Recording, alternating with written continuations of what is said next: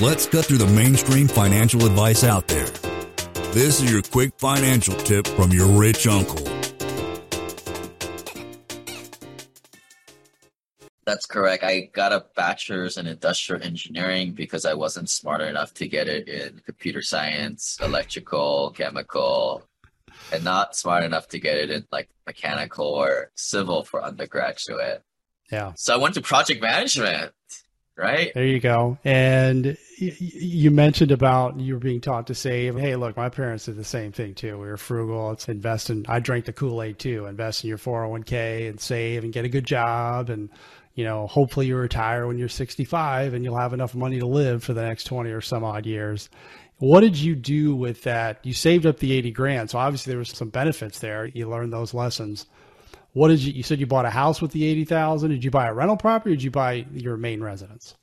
Yeah, I bought the main residence first because that's what everybody says to do. Get yeah. the escalator of wealth building and oh, you're paying rent is throwing money down the tube, which in my opinion is totally false. Uh, I don't know where people get that from, but I've blindly followed the dogma and bought a house to live in. And here, this 20 something year old kid is living there all of himself and he's traveling 100% for work. So, what does a cheapo do? But I started to rent it out and I just lived off the company dime, living in hotels for several years up straight. And I I tell people it's not what you make, what your top line income is. It's more what you save. And now I was making close to six figures, but like nothing like how kids are making these days. Or I know a lot of your guys are making like two, three hundred plus thousand. A lot of my clients make over 500, 600,000 as doctors.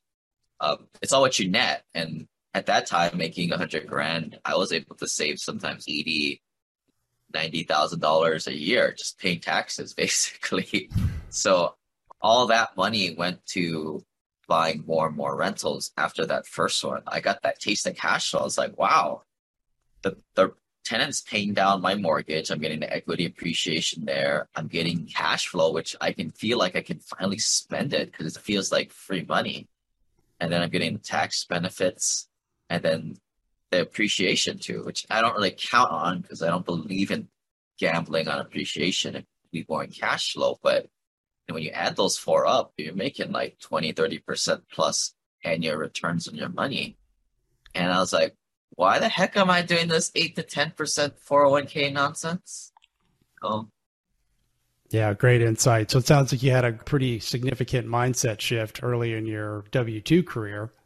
And that really helped you understand that hey there's i can leverage my w2 job you're out traveling you're not really there so you just said hey let's rent this thing and you got a taste of the passive income and then you started acquiring some more properties we talk about that a little and before i go any further i know people have heard this before. We're not talking about wholesaling and flipping houses. To me that's what you do when you're broke. For many of us with good paying jobs and we're busy managing our like our day jobs so we don't get fired doing the stuff on the side.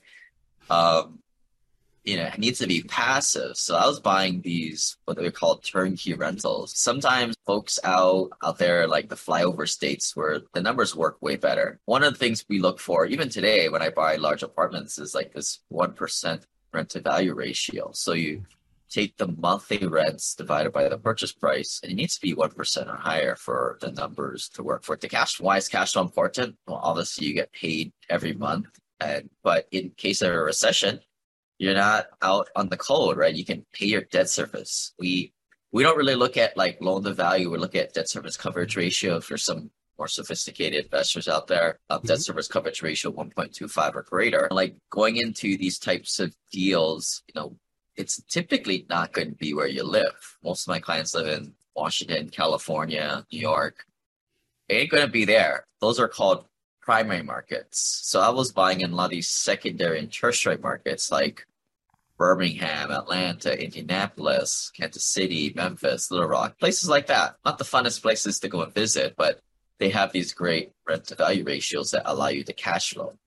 They don't appreciate as much, but you know, I don't really care about that. I would care more about cash flow.